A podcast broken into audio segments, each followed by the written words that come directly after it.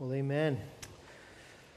Well, with that song echoing in our minds and our hearts, let's take our Bibles and turn back to the Gospel of John and continue our look at the resurrection of the Lord Jesus Christ. And we've been looking at uh, John chapter 20 here the last few weeks.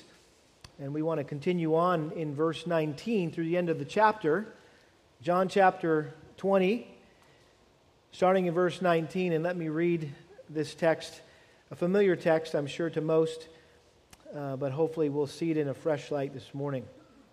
John chapter 20, verse 19. So when it was evening on that day, the first day of the week, and when the doors were shut where the disciples were for fear of the Jews, Jesus came and stood in their midst and said to them, Peace be with you. And when he had said this, he showed them both his hands and his side. The disciples then rejoiced when they saw the Lord. So Jesus said to them again, Peace be with you. As, the, as, as the Father has sent me, I also send you. And when he had said this, he breathed on them and said to them, Receive the Holy Spirit. If you forgive the sins of any, their sins have been forgiven them. If you retain the sins of any, they have been retained. But Thomas, one of the twelve, called Didymus, was not with them when Jesus came. So the other disciples were saying to him, We have seen the Lord. But he said to them, Unless I see in his hands the imprint of the nails, and put my finger into the place of the nails, and put my hand into his side, I will not believe. After eight days, the disciples were again inside, and Thomas with them. Jesus came, the doors having been shut, and stood in their midst and said, Peace be with you. Then he said to Thomas, Reach here with your finger and see my hands. Reach here your hand and put it into my side. And do not be unbelieving, but believing. Thomas answered and said to him, My Lord and my God. Jesus said to him, Because you have seen me, have you believed? Blessed are they who did not see and yet believed. Therefore, many other signs Jesus also performed in the presence of the disciples, which are not written in this book, but these have been written so that you may believe that Jesus is the Christ, the Son of God, and that believing you may have life in his name. Heavenly Father, we thank you for this precious book that we hold uh, before us. We, we know it's your very words and that it's inspired by you and it has authority over our lives. It has the power to change us, to make us who you want us to be. And so I pray that we'd all experience the life changing power of your word this morning, Lord, as we sit under the teaching of this text. Lord, that your spirit would illuminate us to understand uh, what John uh, meant here by what he recorded and the context in which he recorded it. And Lord, that we would leave here uh, more uh, in love with Christ as a result of our time. We pray this in his name. Amen.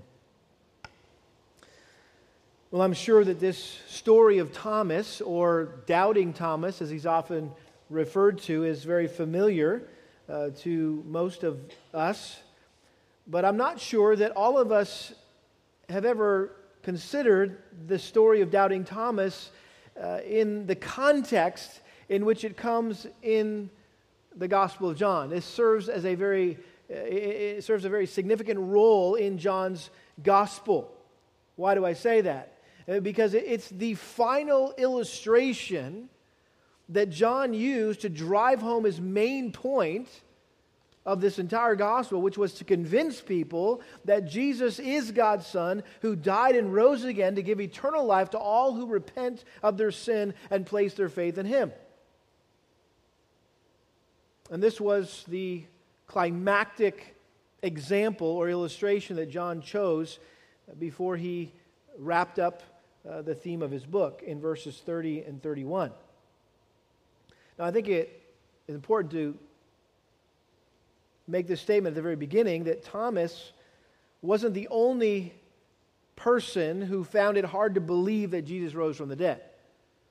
I mean, ever since the resurrection of Jesus Christ, there have been skeptics who, who consider the concept of a dead man coming back to life as absurd, as absolute nonsense. In fact, we've mentioned the last couple of weeks the disciples themselves, Jesus' own disciples, considered it nonsense that Jesus rose from the dead.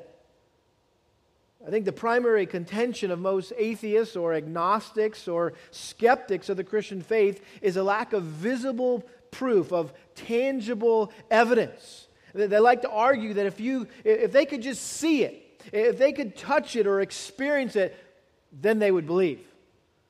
But until they do, they refuse to believe. They live their lives according to the popular misconception that seeing is what? Believing. We're familiar with that, that, that expression in our, in our society. Seeing is believing. However, according to the Bible, that's just not true. Seeing doesn't necessarily result in believing. There's lots of people in the Bible who saw amazing things and yet still refused to believe.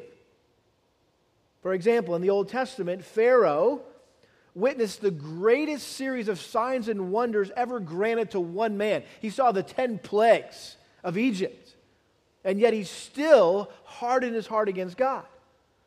In the New Testament, the Pharisees watched Jesus perform many miracles, but they still refused to believe that he was God. Both Pharaoh and the Pharisees kept wanting what? More proof. Do another one. I want to see another plague. Then I'll believe. Do another sign. Do another miracle, and then we'll believe. John recorded in John 4 48, unless you people, Jesus said this, unless you see you people see signs and wonders, you simply will not believe. In Matthew chapter 12, uh, verse 38, Jesus said, Some of the scribes and uh, Pharisees, or, or, Matthew records this uh, interaction between the scribes and Pharisees and Jesus. He says, Some of the scribes and Pharisees answered Jesus, saying, Teacher, we want to see a sign from you. Just one of their many requests for a sign, and just, just, just do something so that we'll believe. And he said to them, An evil and adulterous generation craves for a sign, and yet no sign will be given to you but the sign of Jonah the prophet. See, what's the sign of Jonah the prophet? He goes on, he says, For just as Jonah was three days and three nights in the belly of the sea monster, so will the Son of Man be three days and three nights in the heart of the earth. In other words, the one miracle that should have been all the evidence that anyone would ever need to believe that Jesus was God's Son sent from heaven to save us from sin is the resurrection. That was the ultimate miracle, the ultimate evidence, the ultimate proof. And yet, even after Jesus rose from the dead, the majority of the people were unpersuaded. And they remained in their unbelief.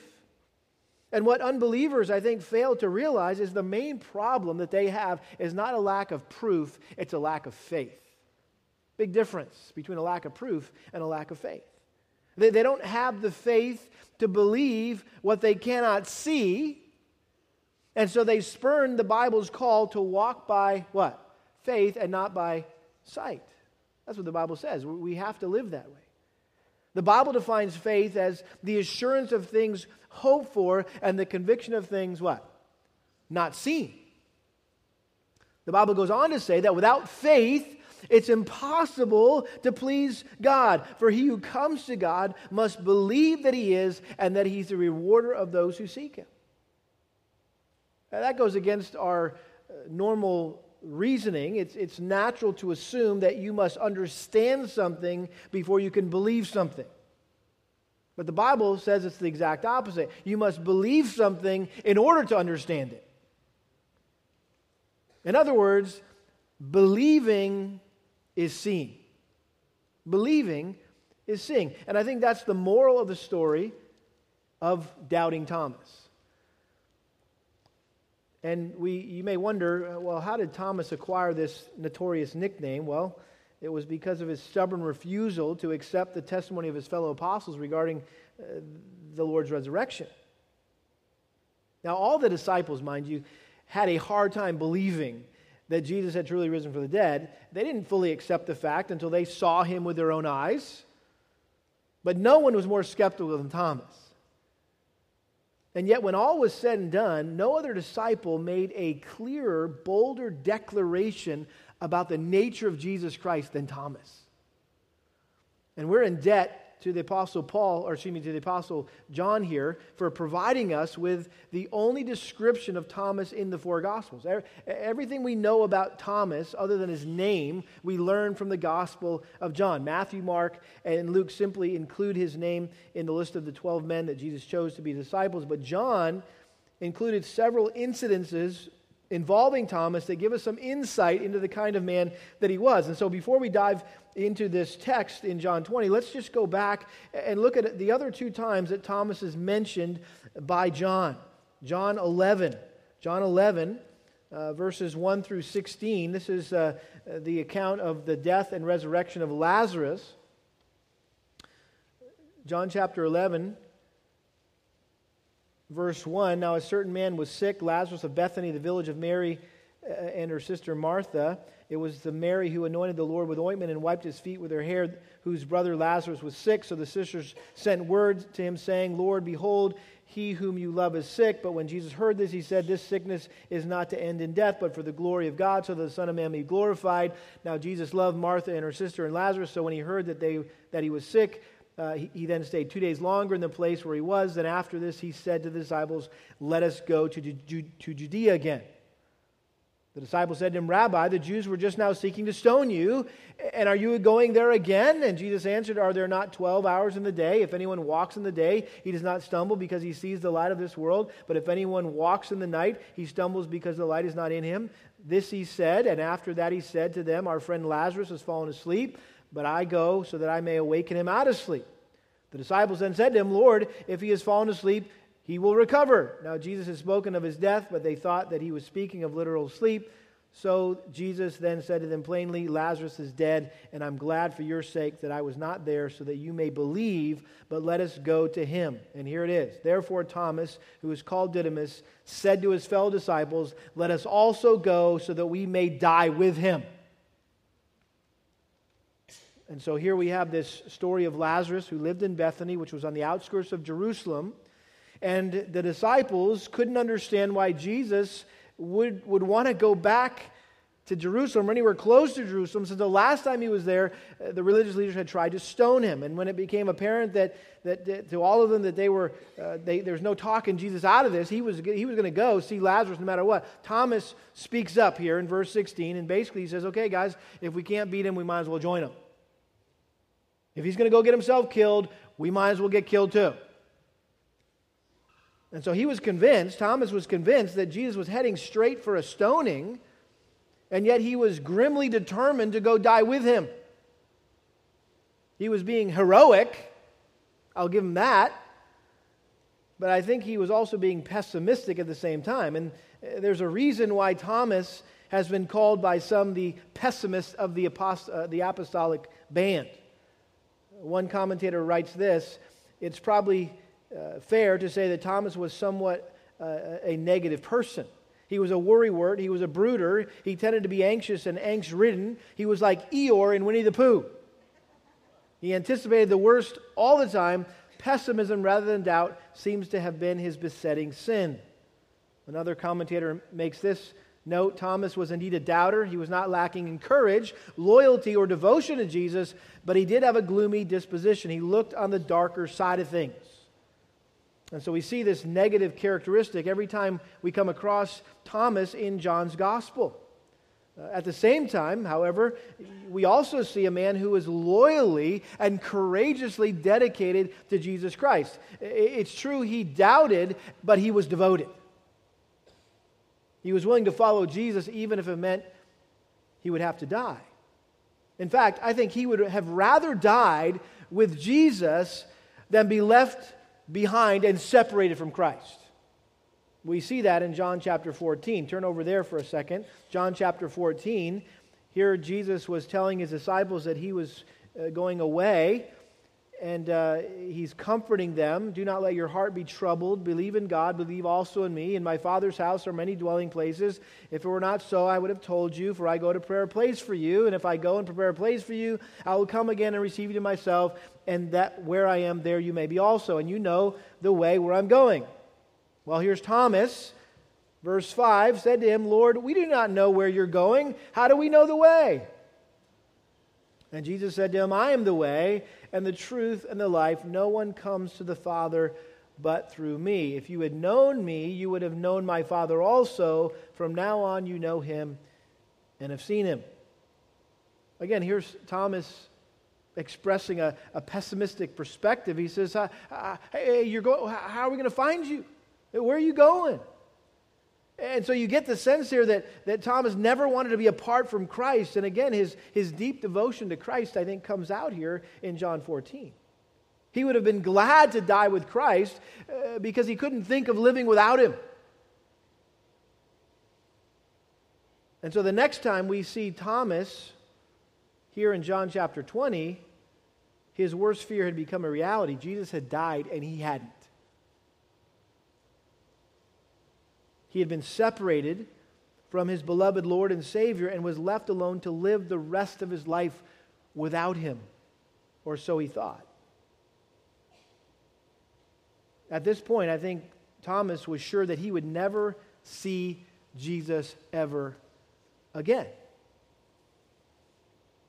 And so we come here to verse 24 of John chapter 20. But Thomas, one of the twelve, called Didymus was not with them when Jesus came. The way I'd like us to think about this text and, and really want to put it all under the, the, the, um, the topic of unbelief and belief here and contrast these things here, because I believe that's what John was doing in this text, and so, what we're going to see in verses 24 and 25 here is what we could call the barrenness of unbelief. The barrenness of unbelief. And then, what we're going to see in verses really 19 uh, through 23 and also 26 through 31, we're going to see the blessedness of belief. The blessedness of belief. And so, let's start off with looking at the barrenness of unbelief. The barrenness of unbelief. Notice verse 24. It says, But Thomas, one of the twelve, called Jesus, was not with them when Jesus came. So that brings us back to what is, what is John told us in verses 19 to 23. Well, here the disciples, we, we find them hunkered down behind locked doors, fearing for their lives. You say, why were they so afraid? Well, they had good reason to be scared. Not only of the Romans, but particularly the Jews. Uh, their, their Jewish leaders uh, their leader, Jesus, had already been arrested and, and crucified. Um, anyone who had followed Christ was at risk of being excommunicated. The, the, the Pharisees and the scribes had already threatened that. Um, Jesus himself had taught them to expect to suffer like he had suffered. And the story was already being circulated by the tomb guards that his disciples had stolen Christ's body to make it look like he rose from the dead. And so here they were huddling in fear in the upper room, and then all of a sudden, out of nowhere, Jesus has appeared to comfort and encourage them. It says in verse 19, and so when it was evening on that day, again, the first day of the week, Sunday, when the doors were shut, that's important comment. He, he, he makes that same statement again uh, later on to emphasize the fact that Jesus was walking through walls at this point.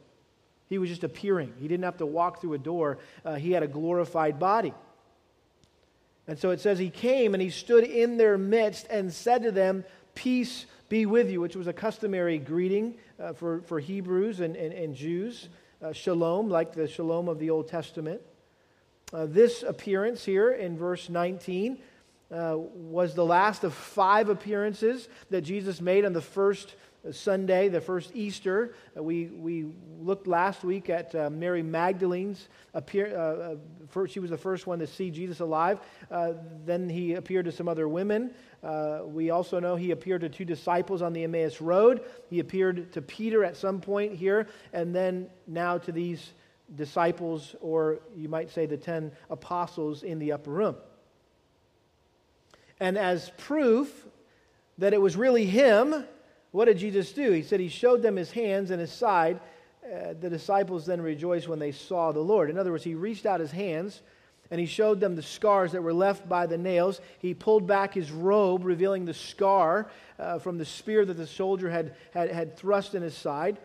And, and according to Luke, why this is so important, at first the disciples thought they were seeing a ghost until Jesus told them to touch him Uh, Luke chapter 24, verse 36. While they were telling these things, he himself stood in their midst and said to them, Peace be to you. But they were startled and frightened and thought they were seeing a spirit. You can imagine, put yourself in that situation. They thought they were seeing a ghost.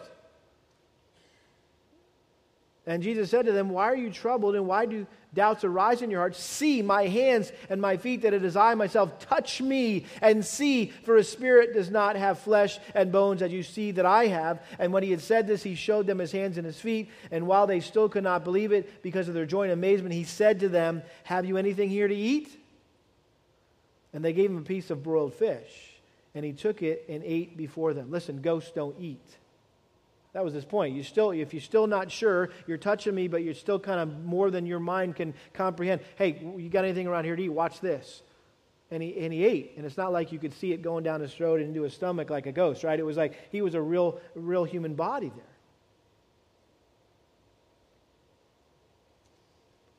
And so Jesus wanted to make sure that they didn't think he was just some figment of their imagination, that, that they weren't just hallucinating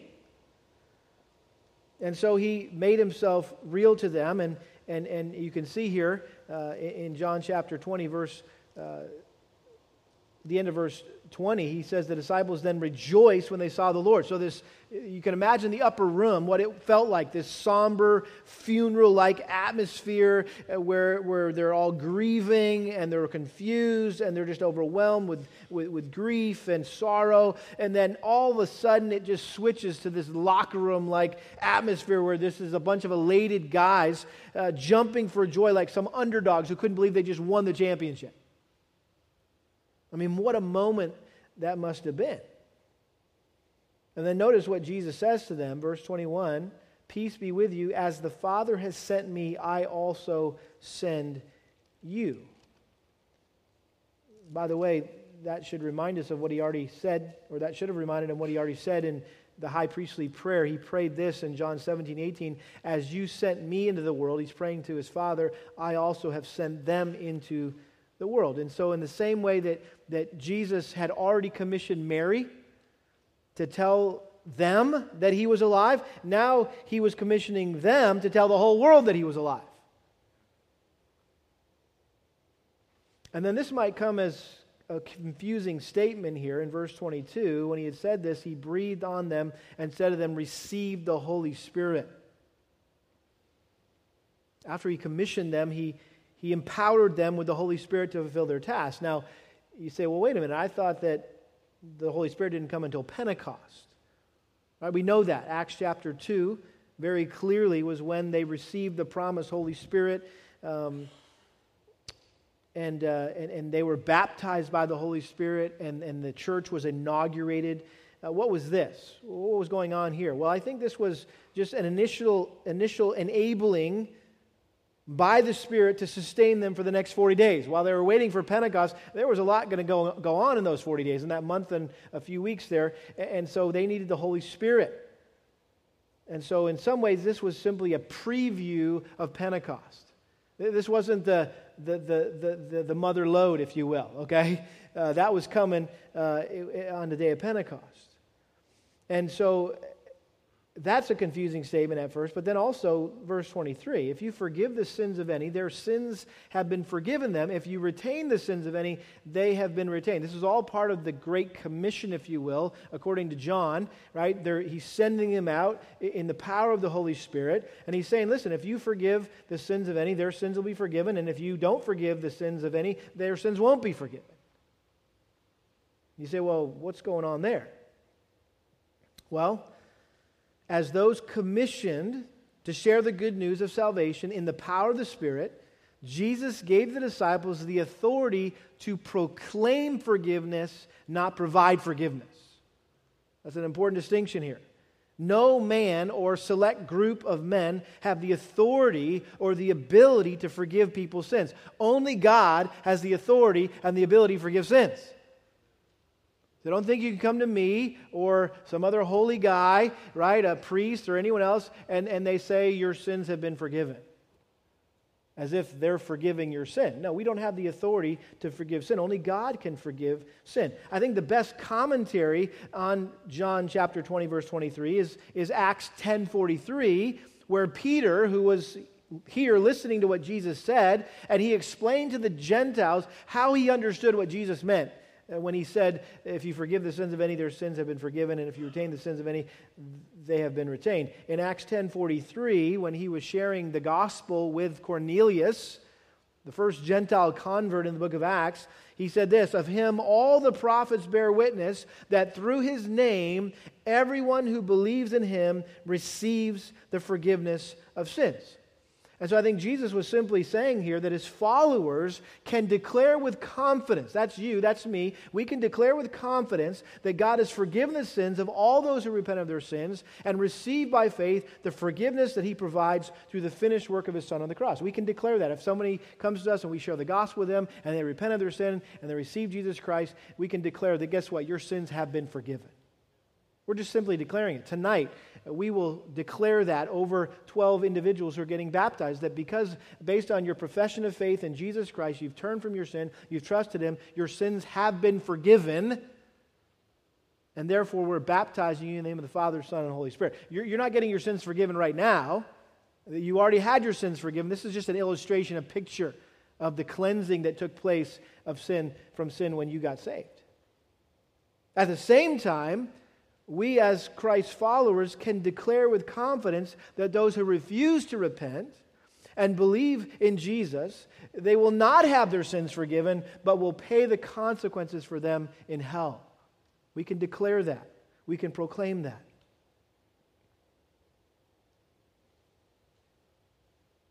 John has already said in John 3:36, he who has the son has life. He who believes in the son has life, but he who is not obey the Son shall not have life, but the wrath of God abides on them. That is the bleak outlook for the unbelievers in the world.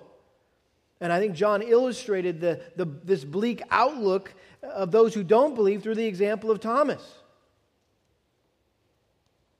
And from what John has told us already about Thomas, uh, he was the one who needed this encouragement that Jesus provided the disciples in the upper room more than any of them. But he wasn't there. It says that. But Thomas, one of the twelve, called Didymus, was not with them when Jesus came. You say, well, where was he? Well, we don't know for sure. But everyone else had showed up back at the ranch, if you will, back to the upper room. But where was Thomas? Well, again, based on what we already have learned about his personality, we could speculate that he had been, been, been off wallowing in self pity somewhere that his whole world had just come crashing down around him. He was living his worst nightmare. Jesus had died, and he didn't know where he went or, or how to get to where he was. And it's likely that he was so devastated, so brokenhearted, so crushed that he was in no mood to socialize. He just didn't want to be around anyone, he just wanted to be by himself. That's how some of us deal with our emotions, don't we? We just want to be alone. James Montgomery Boice comments, he said, There are Christians who have a naturally gloomy temperament. These tend to go off by themselves, yet these are the ones who can least afford to be alone. Gloom and despair prey upon them, and such people will become more gloomy and less believing if left alone. Go to them, find them, bring them back into that fellowship you enjoy. That's exactly what the other disciples did for Thomas. Verse 25 So the other disciples were saying to him, We have seen the Lord, Thomas. But he said to them, Unless I see in his hands the imprint of the nails and put my finger into the place of the nails, I don't want to just see it, I want to touch it, and I put my hand in his side, I will not believe. Now, these disciples are a good example for us because they could have said to one another, You know what? Too bad Tom, Thomas wasn't here. He sure missed out. You snooze, you lose. It's his own fault. Mr. Eeyore out under the tree, you know, crying by himself. And when they found him, they could have confronted him or scolded him, or, but instead, what did they do? They went after him with great enthusiasm, with great compassion. It's like they couldn't wait to tell him what he, what he had missed out on. And th- th- they, they may have said something like, Thomas, you, you are not going to believe what happened. We were hiding out in the upper room, and uh, this past Sunday night, and all of a sudden, Jesus walked right through the door, right, walked through the wall. He stood there right in front of us. And we know it was really him because he showed us the nail prints in his hands and the, and the scar in his side. And he, he let us touch him. He even had a piece of fish. Crazy. Dude, Jesus is alive. We've seen him with our own eyes, we've felt him with our own hands. And the tense here in the Greek, in the original language, indicates that the other disciples didn't just tell Thomas once, they kept trying to convince him that it was true. But initially, for Thomas, it was too good to be true. And no amount of convincing was going to change his mind. And in, in spite of these repeated assurances of his colleagues that Jesus had risen, Tom and, Thomas was obstinate. He's like, listen, unless I see the scars in his hands and the side with my own two eyes, and I put my own finger in them, I'm not buying it. In other words, I'll believe it when I see it or touch it. He wanted visible, tangible proof of the Lord's resurrection. And he wasn't about to just take anybody's word for it. Now, again, before we're too hard on, on Thomas, okay, let's keep in mind that, that he was simply asking to be given the same privilege that the other disciples had been given. It wasn't, it wasn't until they actually saw Jesus and, and touched him that they believed that he was really alive. That they were slow to believe as well. They were all doubters, if you will. They were the doubting disciples. Don't just put Thomas in that category. They're all doubting disciples.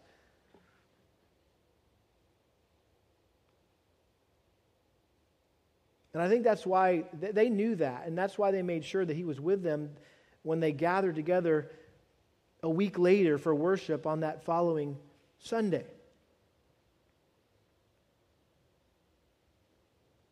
Verse 26 After eight days, disciples were again inside, and Thomas with them. Again, I think we can learn an important lesson here from the interaction between Thomas and the other disciples. And, and really, it's, it's this barrenness of unbelief and how to remedy it. Thomas, on one hand, I think is like every unbeliever who is skeptical about, skeptical about Christianity. Whether they admit it or not, there's, there's, there's a feeling of loneliness and emptiness in their hearts. Their life is meaningless. That may describe your life this morning. And what you need to realize is your barren life can be filled with purpose and with hope if you repent of your sinful rebellion against God and place your faith in Jesus Christ as your personal Lord and Savior. I think, on the other hand, Thomas is also like every believer who drifts away from the church. It's lonely, it's empty out there. And like I think Thomas, too many Christians, they face weeks of fear and grief when they could be experiencing joy and peace all because they missed church. And I think whenever we're tempted to, to not come to church, we need to remember Thomas. I mean, he, I, I bet you he was sad that he missed church the, the first Sunday, right, when the church met, the first day of the week. He, he missed out on something huge.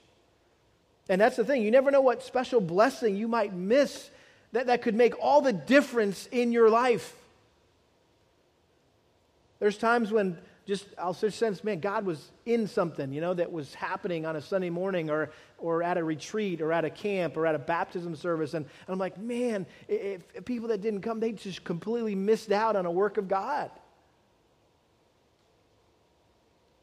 Hebrews chapter 3, verse 12 says, Take care, brethren, that there not be in any one of you an evil, unbelieving heart that falls away from the living God, but encourage one another day after day, as long as it is still called today, so that none of you, be, be, none of you will be hardened by the deceitfulness of sin.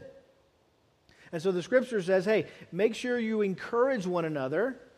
Why? Because we all need to be encouraged. Why? Because we have a tendency to allow our hearts to be hardened by the deceitfulness of sin the writer of Hebrews goes on in Hebrews 10 let us consider, therefore, how to stimulate one another to love and good deeds, not forsaking our own assembling together as is the habit of some, but encouraging one another, and all the more as you see the day drawing near. The point is, don't not come to church. don't not come to church. I ask this question every new members class, the first uh, week of members, new members class, Life at Lakeside. I say, hey, is it a sin not to go to church? Is it a sin not to go to church? That just kind of gets everybody's attention. Um, this is the pastor. What, what am I supposed to say? He's going to, right? He wants to me to know that I, I want, he, wants to, uh, he wants to make sure I know it's a sin if I don't show up at church every Sunday, and he wants me to be a member of his church. And no, I'm just asking the question Is it a sin not to go to church? And the question really is intended is it a sin not to miss church on Sunday? That's what we're talking about. But on a regular basis, if you're a believer, if you're a professing Christian, is it a sin to not be regularly involved in a local church? Answer is yes, because Hebrews chapter 10, verse 24 says, Don't forsake your own assembling together as a habit of some is. There are some apparently people that was the writer of Hebrews was writing to here that, that were not going to church. They weren't coming together with the body of believers. And he's saying, hey, quit it, stop it. You need to be considering how to stimulate one another to love and good deeds. Now, again, if you get sick and you miss church next Sunday, or maybe, uh, God forbid, you might be out hunting one weekend because, you know, that, that are you sinning because you were hunting and not at church? I don't think so. The point is, it's a regular pattern of your life we're talking about here. That you understand the importance of staying plugged in to a local body of believers. Why? So you don't stray from the Lord. And this is not just about you, it's about other people as well. And we, we, we, need to be aware of our brothers and sisters in Christ who may be missing in action this morning, for example. I did ask somebody in the back, I said, hey, is this opening season, opening day? Look, just asking some guys. And then when I asked them, I said, man, if Pastor knows that, maybe we should have gone. We should have taken advantage of that. He knows it's opening season. But we need to be aware uh, that, that if there's someone in our body who may have slipped away from the fellowship into the barren wasteland of compromise and unbelief. It happens all the time. You may have even been there at one point in your life. And it's our responsibility to go after them and rescue them from that lonely, empty way of life and encourage them to get plugged back into church so that their relationship with Christ can be restored and their life will be blessed. That's exactly what the other disciples did for Thomas. They sought to rescue him from the barrenness of unbelief. Listen, if you notice that someone isn't around as often or Uh, you haven't seen them for a while, and listen, don't come to me and say, hey, where's so and so? If you see it, if you recognize it, call them, email them, stop by their house, stop by their place of work. It's likely that I've noticed, but it may be that I haven't noticed. And that's where the whole body of Christ comes together. It's not just my responsibility to, to keep track of all the, we got to keep track of each other. That's part of letting, uh, considering how to stimulate one another to love and good deeds. It's, it's all of our responsibility. And so, again, we could be used by God like, like He used the, the 10 disciples to go and get Thomas. There may be a Thomas who's, who's not here this morning, who, who should be sitting in one of these empty chairs.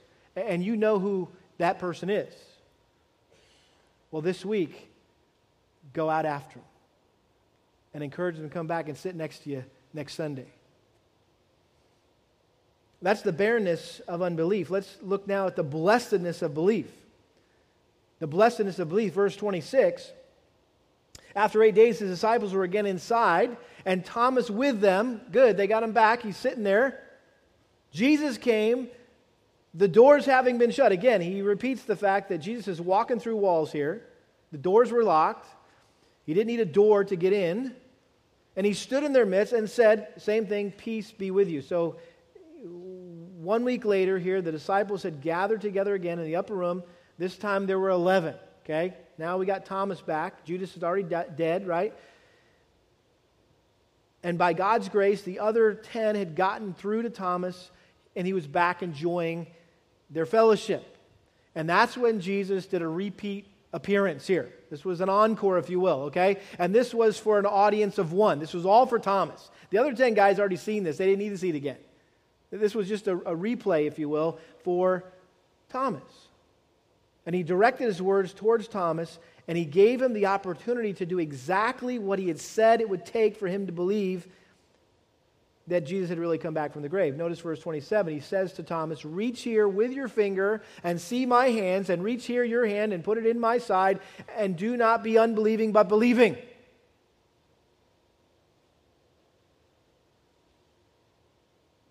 And then notice how Thomas responds here.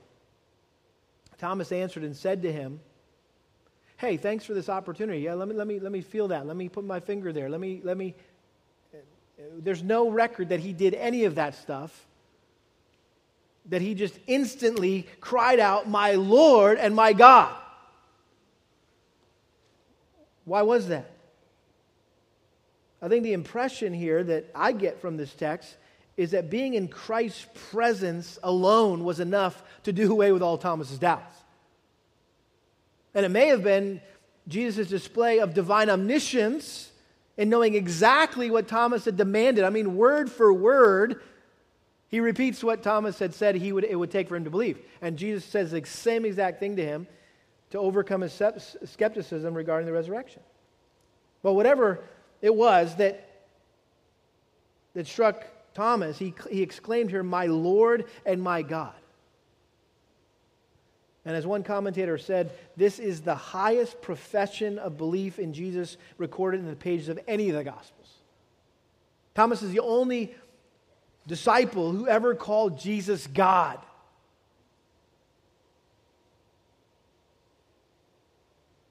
And so, again, notice the context here of the Gospel of John. I believe this profound confession is the climax of John's Gospel. John wrote his account of the life and ministry of Jesus Christ for the specific purpose of proving that Jesus is who? God. He began in chapter 1. I mean, right out of the gate, he starts making this claim. In the beginning was the Word, and the Word was with God, and the Word was God. Verse 14, and the Word became flesh and dwelt among us, and we saw his glory, glory as of the only begotten from the Father, full of grace and truth. Verse 18, no one has seen God at any time. The only begotten God who was in the bosom of the Father, he has explained him. In other words, if you've seen Jesus, you've seen God. That's how he started it. And now John ended where he started by showing how Thomas personally embraced the truth of Christ's deity that he introduced back in chapter 1. And so, here in the second to the last chapter of, of this gospel, Thomas's confession serves as, a, as really a, a John's closing argument. It's kind of like bookends, chapter 1 and chapter 20. And throughout this gospel, as we've seen, John traced the growing unbelief of the religious leaders, which climaxed at the crucifixion. At the same time, he traced the growing belief of his followers, which climaxed at the resurrection. And now John used Thomas's declaration to show how the faith of Christ's followers had come to fruition and how they realized that Jesus was exactly who he said he was. He's God. And that realization, that conviction, transformed their lives. They, they were never, the disciples were never, ever the same after the resurrection. And I mentioned this the last couple weeks. In my opinion, the greatest proof, or at least one of the greatest proofs, of the resurrection of Jesus is the radical transformation that took place in the lives of these disciples. And empowered by the Holy Spirit at Pentecost, they faithfully, they fearlessly took the gospel to the ends of the earth found this interesting that according to tradition, Thomas carried the gospel all the way to India. And that was one of the first things I learned when I started traveling to India on mission trips that they revere Thomas. Of all the apostles, it's not Peter, not Paul, it's not John, it's Thomas. I'm like, Thomas? You guys like like doubting Thomas? He's like your hero? Well, I found out is because he was the one who came to, to, to, to India and shared the gospel. In fact, there are churches in South India whose roots go back to the beginning of the church age and are believed to have been founded by Thomas himself. There's a, there's a small hill near the airport in Madras where they say that Thomas is, is buried. His body is actually buried there. Tradition says that he was martyred for his faith by being run through with a spear, which I think you would agree is an apt or a fitting way to be martyred for one whose faith came to fruition, if you will, when he saw the spear mark in his master's side. That's how he went to be with the Lord. Notice how Jesus responded to this tremendous statement of Thomas. Verse 29 Jesus said to him, Because you have seen me, have you believed? Blessed are they who do not see and yet believed. And so here's Jesus making a promise to bless all those who would believe in him without having the benefit of seeing him. In other words, Thomas, you've had the benefit of seeing me and you believe. That's great. Good job, man. Good hustle. But blessed are those who will believe in me and they're not going to see me. They're not going to have that benefit. We know that he was about to ascend back to heaven. And with a few exceptions, Paul being one of them on the Damascus Road, no one would ever see Jesus again until he returns.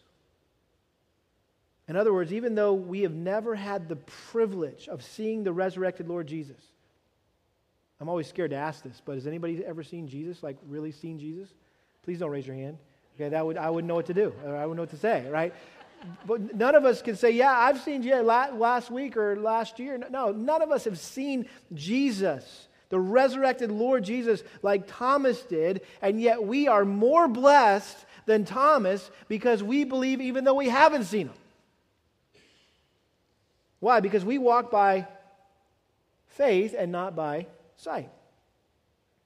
Peter said this in 1 Peter chapter 1 verse 8, and though you've not seen him, you love him. What a beautiful description of a Christian. That, that's all of us. Eh, none of us have seen Jesus, but we love him.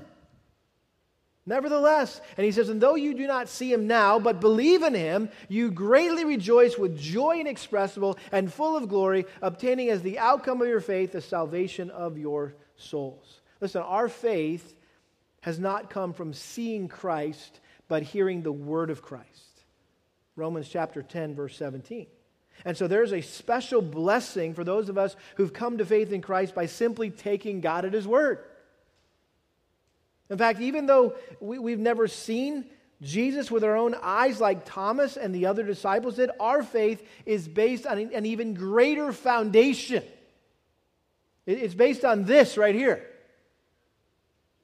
And that's even better than an eyewitness sighting, if you will, of Jesus Christ. Peter said that in 2 Peter chapter 1 verse 16 he, he talked about the surest evidence that we have for placing our faith in jesus is what the bible says that he says hey listen we were up on the mount of transfiguration and we, we, we saw and we heard we saw his glory. We heard the voice of God from heaven. And even though we had that amazing experience that, that most people would just, uh, you know, die to, to get, right? Everyone would be jealous. Oh, I wish I, was, I wish I was you guys. I wish I got to be up there to see that. He says, guess what? You have a more sure word. You have something even more convincing, and that's this thing right here. We mentioned a couple weeks ago that uh, in that story of the rich man and Lazarus in Luke chapter 16, when the rich man went to hell and he didn't want his brothers to go there with him, he said to Abraham, uh, Hey, send Lazarus back. Uh, surely, if they see a man who was raised from the dead, they'll believe. They'll repent of their sin and they won't end up where I'm at. And what did, what did Abraham say? They have Moses and the prophets. Let them hear them.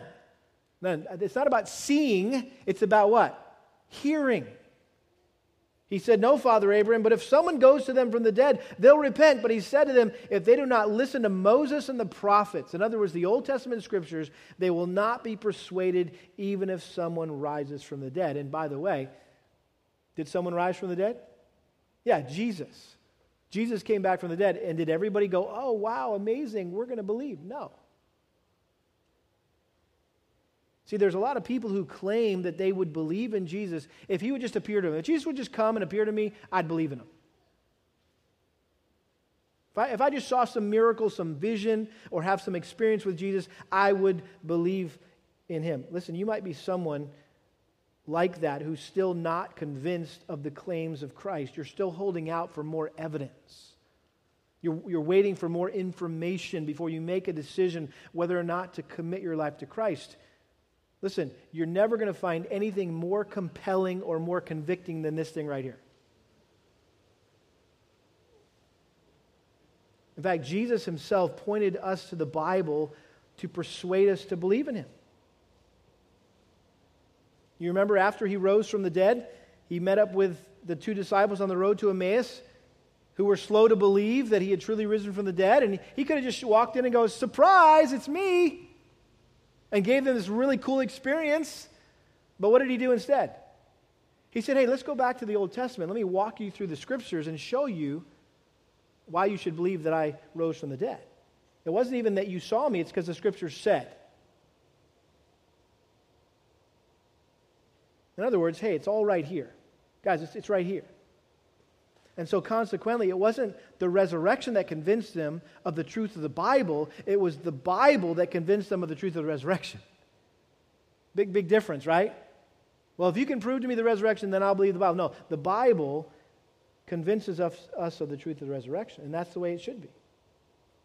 God is most honored when we believe simply because he said to without ever demanding any additional evidence or proof beyond the pages of Scripture. And when we do that, we'll be blessed. That's what he said.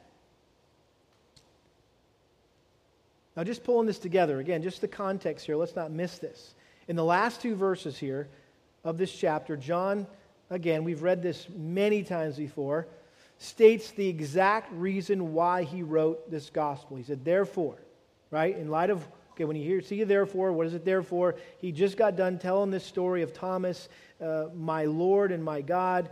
Therefore, many other signs Jesus also performed in the presence of the disciples, which are not written in this book, but these, these have been written so that you may, what? Believe that Jesus is the Christ, the Son of God, and that believing you may have life in his name. So John's conceding, hey, listen, this is by no means an exhaustive account of, of the life of Christ. In fact, he's going to say in the next chapter that uh, all the books in the world can never contain everything that you could write about Jesus.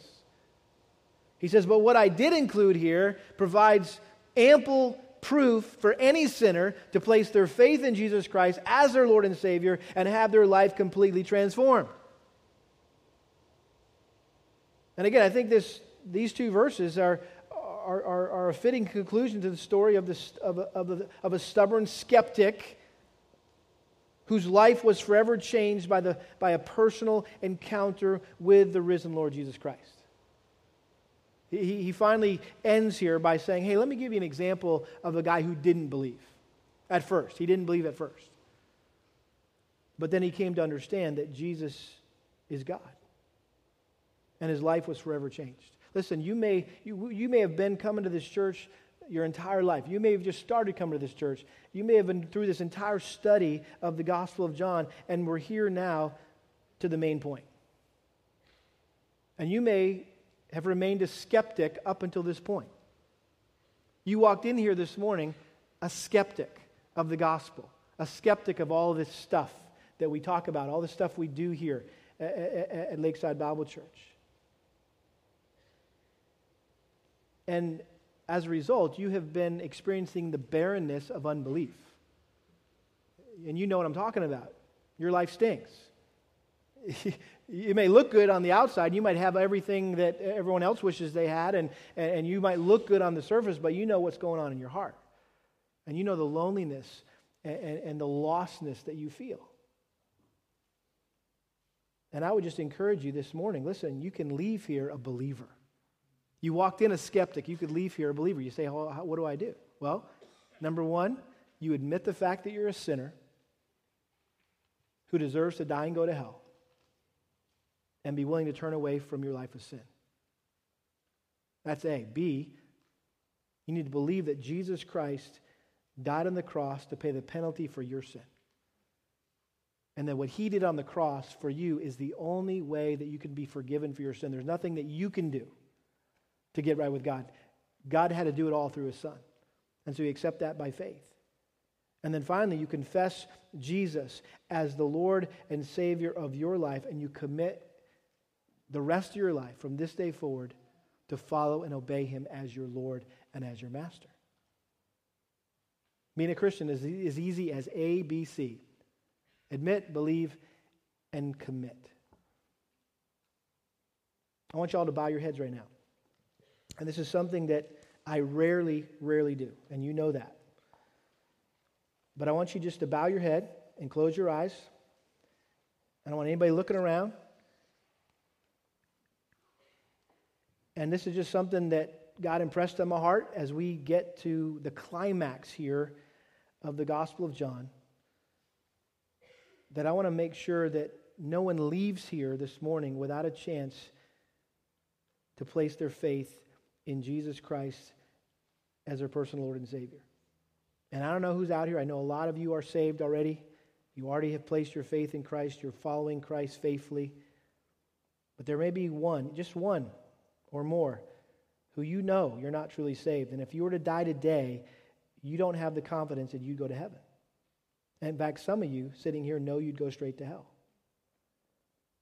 And so I'm just going to pray this prayer. I'm going to lead you in a prayer. And I want you just, if, if that's you, if, if, if you're not a Christian, and maybe you've been a skeptic, or maybe you've been faking it, or maybe you've just never come to this fork in the road, this U turn, even as Billy talked about with the students this last week, where you've truly turned around, did, did a 180, and, and walked away from the world and walked towards Christ. I want to give you a chance just to pray a prayer to God confessing Jesus as your Lord and Savior. And just pray this in the quietness of your own heart. Don't pray this out loud. Just if this is you, I want you to pray this in your in your mind, your heart. God, I'm a sinner who deserves to be punished for my sin. But I believe that you love me so much that you sent your son Jesus Christ to die on the cross for my sins. And I repent of my sin and I place my trust in his death and resurrection as the way you provided for me to be forgiven and to spend eternity with you in heaven. And today, I commit the rest of my life to follow and obey Jesus Christ as my personal Lord and Savior. And I will just say, based on this text this morning, that if you prayed that prayer and that was a genuine cry of your heart this morning, then I can declare to you that your sins have been forgiven because you've believed the gospel and you've repented and you've turned in faith to Jesus Christ as the only way that you can be saved. If you prayed that prayer this morning, I want to talk to you afterwards. And I'm not going to make you raise your hand or walk down the aisle or sign some card, but I sure would love to, to talk with you afterwards. I know your mom and dad would love to talk to you afterwards. Maybe your small group leader, your grow group leader. Find someone who you know cares for your soul and has been praying for your salvation. Go to them, seek them out, and tell them that you prayed that prayer this morning and that you didn't want to leave the study of the Gospel of John having missed out on the opportunity to truly repent and to truly believe in the Lord Jesus Christ. Father, we thank you for the power of your word. And Lord, we just trust you that you're at work in this place and that uh, I've just seen you, you work through your word and your spirit time and time again when we just throw it out there. We just preach the word and, and trust you to, to save and sanctify individuals. And so, I pray that you're accomplishing that work even now, granting genuine repentance and genuine faith in Christ. Lord, I pray if there are still some who are, who are not sure and, and, and they're, still, they're still holding out, Lord, that you would uh, convict their heart of the truth of your word and that you would um, cause them not to be able to rest or sleep even until they get right with you. I pray that we'd all be sensitive to uh, those around us and where they're at spiritually, and that maybe you would use uh, some of us today even to be an encouragement. Uh, to be even, even just to confirm the gospel in someone's life today or come alongside them and begin to disciple them in their newfound faith in Christ. We just ask that you would be honored and glorified by saving souls, we ask. In Jesus' name, amen.